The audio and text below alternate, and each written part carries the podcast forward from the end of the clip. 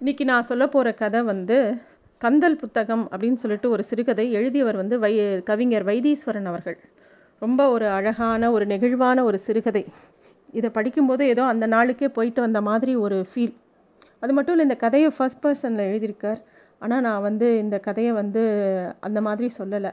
அந்த கே யார் கதை சொல்கிறாரோ அவரை ஒரு கேரக்டராகவே வச்சுருந்தா தான் இந்த கதையை நான் சொல்ல போகிறேன் இந்த கதை எப்படி ஆரம்பிக்கிறதுனா எனக்கு மூன்று அத்தைகள் இருந்தார்கள். எனக்கு ஞாபகம் தெரிந்த நாட்கள் இருந்து என் அத்தைகள் தலைமழித்து கொண்டு வெள்ளை நார்மடி புடவையுடன் வீட்டில் பதுங்கி பதுங்கி நடப்பதை நான் பார்த்திருக்கிறேன். ஆண்கள் இல்லாத சமயங்களில் மட்டும்தான் அவர்கள் வீட்டு சற்று சுதந்திரமாக கூடத்து பக்கம் வருவார்கள். இந்த கதையில் இந்த யார் இந்த கதையை சொல்கிறாரோ அவருக்கு மூணு அத்தைகள் இருந்திருக்காங்க. அந்த மூணு அத்தைகளுமே வந்து அந்த காலத்து கைம்பெண்கள் அதனால தான் தலையை மழித்து அந்த நாளில் அந்த வெள்ளை நார்மடி புடவையெல்லாம் கட்டிப்பாங்க. அந்த மாதிரி இருந்திருக்காங்க. அந்த மாதிரி இருக்கிறவங்க சாதாரணமாக யார் முன்னாடி வந்து பளிச்சுன்னு பேசி அதெல்லாம் பண்ண மாட்டாங்க. அவங்களும் அதே மாதிரி ஒரு கட்டுப்பாட்டோடு இருந்திருக்காங்க.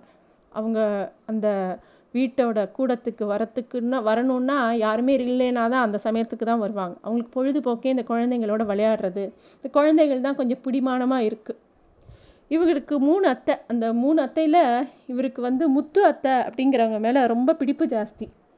அவங்க அம்மாவோட பழகியதை விட அவருக்கு அவள் அத்தை மேலே தான் அத்தையோட பழகினது தான் ரொம்ப ஜாஸ்தி. அவள் அத்தை வந்து தனியாக ரூமில் இருக்கும்போது இவரோட சேர்ந்து நிறைய விளையாடுவா நிறைய கதை சொல்லுவா நிறைய பாட்டு சொல்லி தருவா. இதுன்னு இல்லை நிறைய விஷயங்கள் இவர் கற்றுன்றது வந்து அந்த அத்தைக்கிட்ட தான்.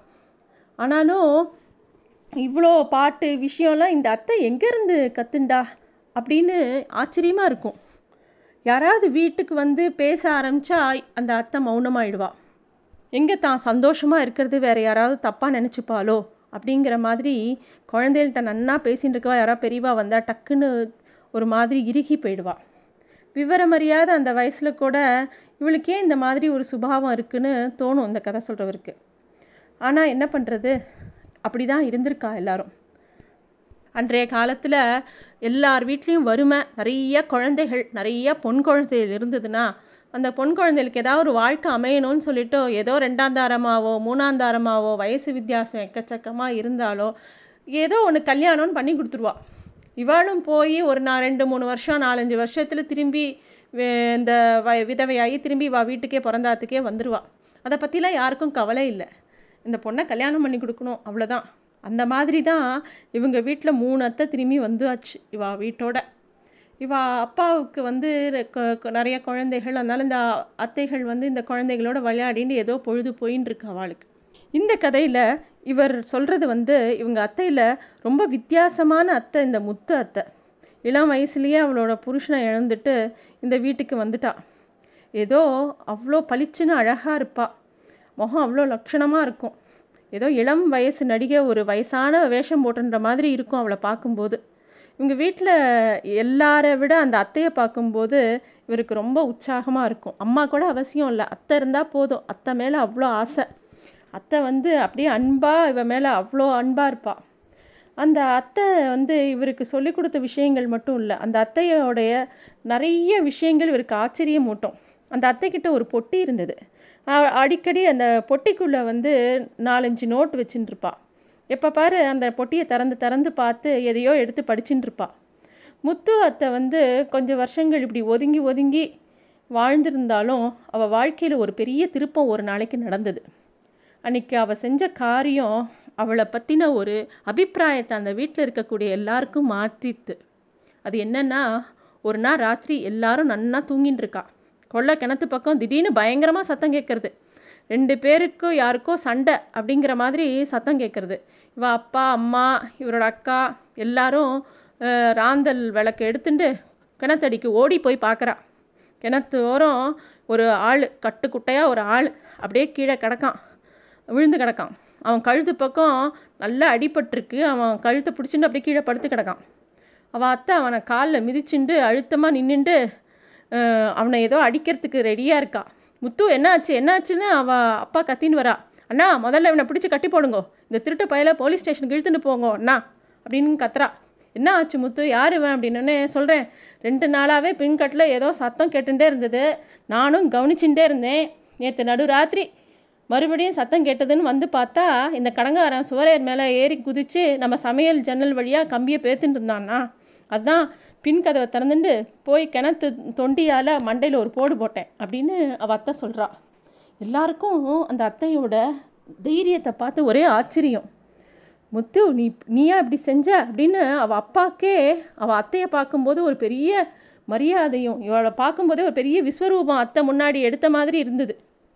முத்து நீ பெரிய மனுஷி நீ ரொம்ப பெரிய மனுஷி அப்படின்னு அவள் அப்பா சொல்கிறா அவள் அத்தையும் இல்லைண்ணா ஏதோ ஆபத்துன்னு தெரிஞ்சது ஓடி வந்தேன் ஏதோ நமக்கு நல்ல வேலை அவனை இழுத்துட்டு போங்கோ அப்படின்னு சொல்லிட்டு அவள் அத்தைக்கு திருப்பியும் அதே கூச்ச உணர்வு.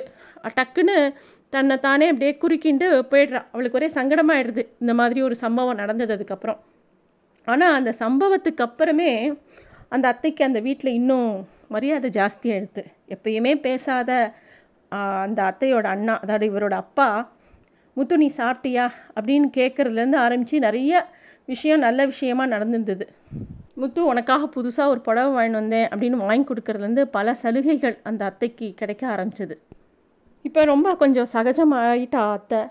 எப்பயும் இந்த குழந்தைய கூட்டின்ட்டு அந்த அத்தை கோவிலுக்கெலாம் போவாள் கோவிலில் போய் உட்காந்து அங்கே இருக்கிற ஸ்லோகத்தை சொல்லிட்டு அங்கே வந்து கொஞ்சம் அர்ச்சனை ஆராதனை எல்லாத்தையும் ரசித்து பார்த்துண்டு அத்தை வந்து ஒவ்வொரு சாமி சிலையும் காமிச்சு ஒவ்வொரு கதை சொல்லுவாள் எல்லாமே ரொம்ப சுவாரஸ்யமாக இருக்கும்.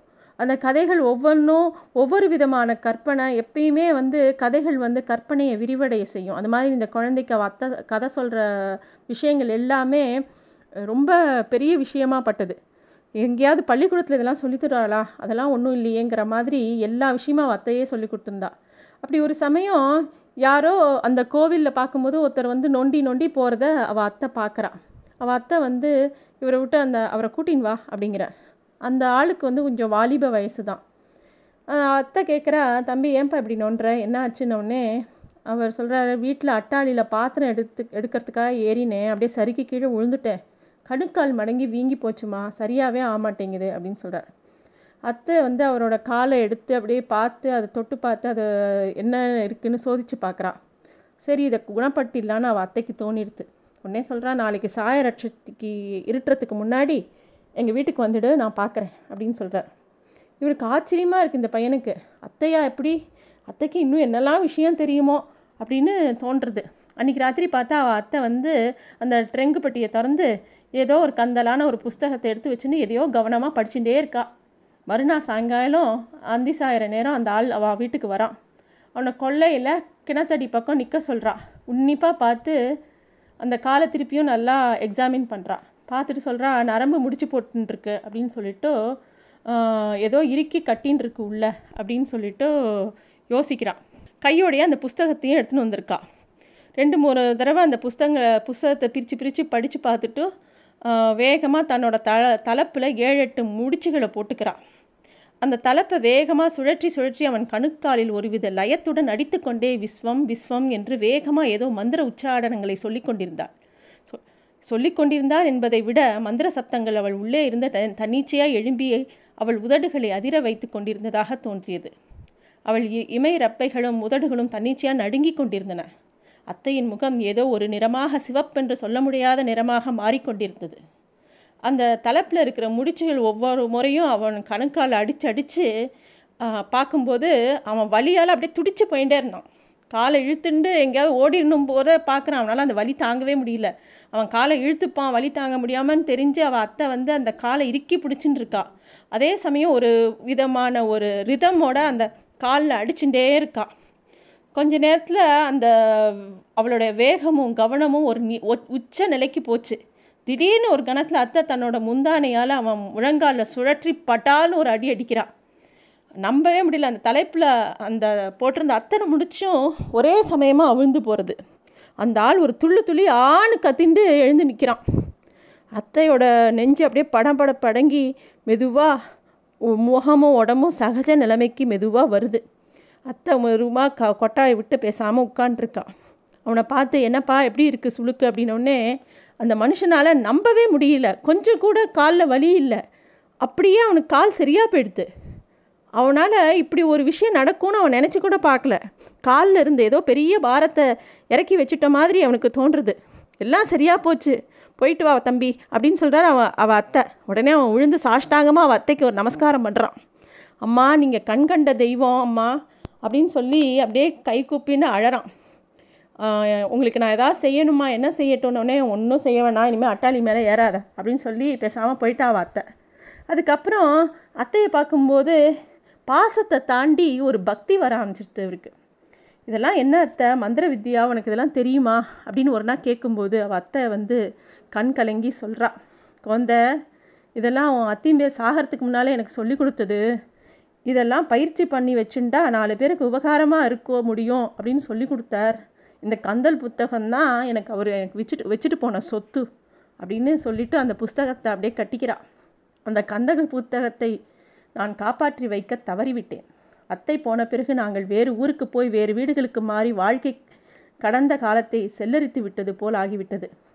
பல ஊருக்கு பல இடங்களுக்கு போகும்போது இந்த விஷயங்கள்லாம் காணாம அந்த புக்கு காணாமல் போயிடுது ஆனால் இப்போவும் நம்ம நாட்டில் வந்து ஜப்பான்லேருந்து ரேக்கி சி சிகிச்சை சைனாலேருந்து ஜென் ஞானிகள் உண்டான பிராணிக் ஹீலிங் அது இதுன்னு ஏதோ அந்த சிகிச்சை இந்த சிகிச்சைன்னு எல்லாம் நம்ம நாட்டுக்கு வருது. அதையும் நம்ம ஆச்சரியமாக பார்த்துட்டு எல்லாத்தையும் இதை ஃபாலோ பண்ணோம் அதை ஃபாலோ பண்ணோம் நினைக்கிறோம். அந்த கந்தல் புத்தகம் போல் இன்னும் ஏராளமான கந்தல் புத்தகங்கள் எத்தனையோ ஆண்டுகளாக நம் நாட்டிலிருந்து களவு போயிருக்க வேண்டும் என்று நம்புகிறேன்.